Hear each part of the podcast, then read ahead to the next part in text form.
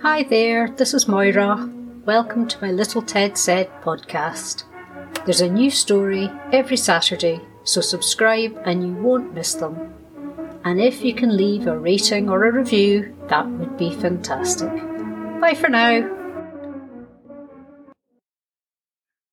Little Ted looked out the window and sighed.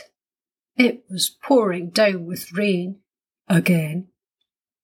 Little Ted knew that meant he wouldn't be allowed to play outside or go to the park or even go for a walk.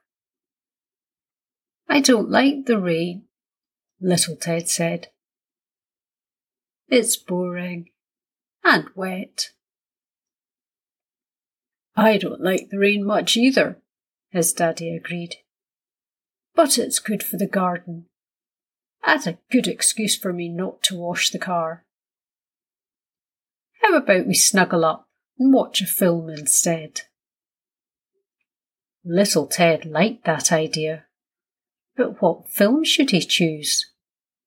He had watched all of his favourites many times already, and he knew his daddy didn't really enjoy films with lots of singing in them.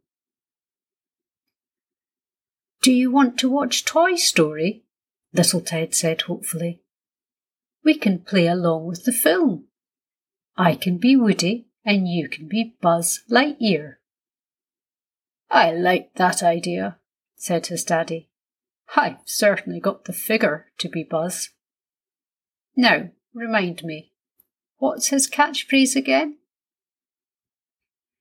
"To infinity and beyond!" Little Ted giggled, holding his arm out and pretending to fly.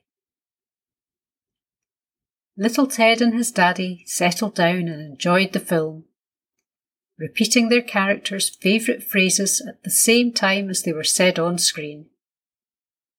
Little Ted's favourite was, "There's a snake in my boot," but he also liked, "You're my favourite deputy."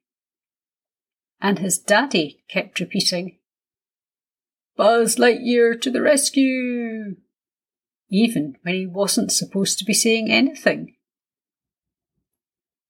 When it was finished, he looked out the window again. It was still raining. "What shall we do now?" Little Ted asked. "Why don't you get out some of your toys and pretend they come alive when no one is watching? Who do you think the ringleader would be?" Little Ted thought about this. Big Bear was the biggest toy in his toy box, but he was soft and squishy, and Little Ted didn't think he would boss the other toys about. His cars liked to scoot around, but they were always in a hurry and too busy to tell the other toys what to do.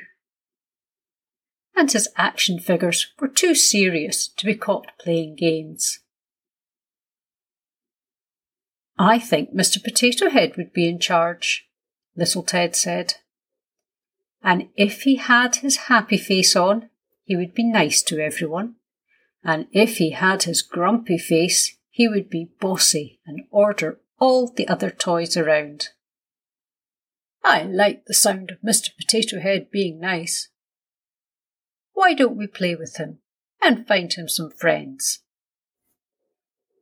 Little Ted and his daddy sat on the floor and made up stories about what Mr. Potato Head and his friends did at night after everyone had gone to bed. His daddy did lots of funny voices and said lots of silly things, like how Mr. Potato Head loved to disco dance when no one was watching, and how he liked to take the zoo animals for a walk as if they were pets. "Do you think he calls them pet names?" Little Ted said. "The lion could be Rory, and the giraffe might be called Leggy because of his long legs." "Maybe he does. What do you think the elephant's name would be?" "Bernard," Little Ted replied. "Bernard?" said his daddy, sounding surprised. "Why Bernard?" "Because he looks like a Bernard and he enjoys eating buns. Bernard the Bun Eater. And little Ted burst out laughing as he mimed the elephant eating a bun. Now that they had started talking about food, little Ted realised he was hungry. He looked at his toys lying on the floor and had an idea about what he wanted to eat. Can I have a baked potato with beans for tea? I don't think Mr. Potato Head would mind too much. The end.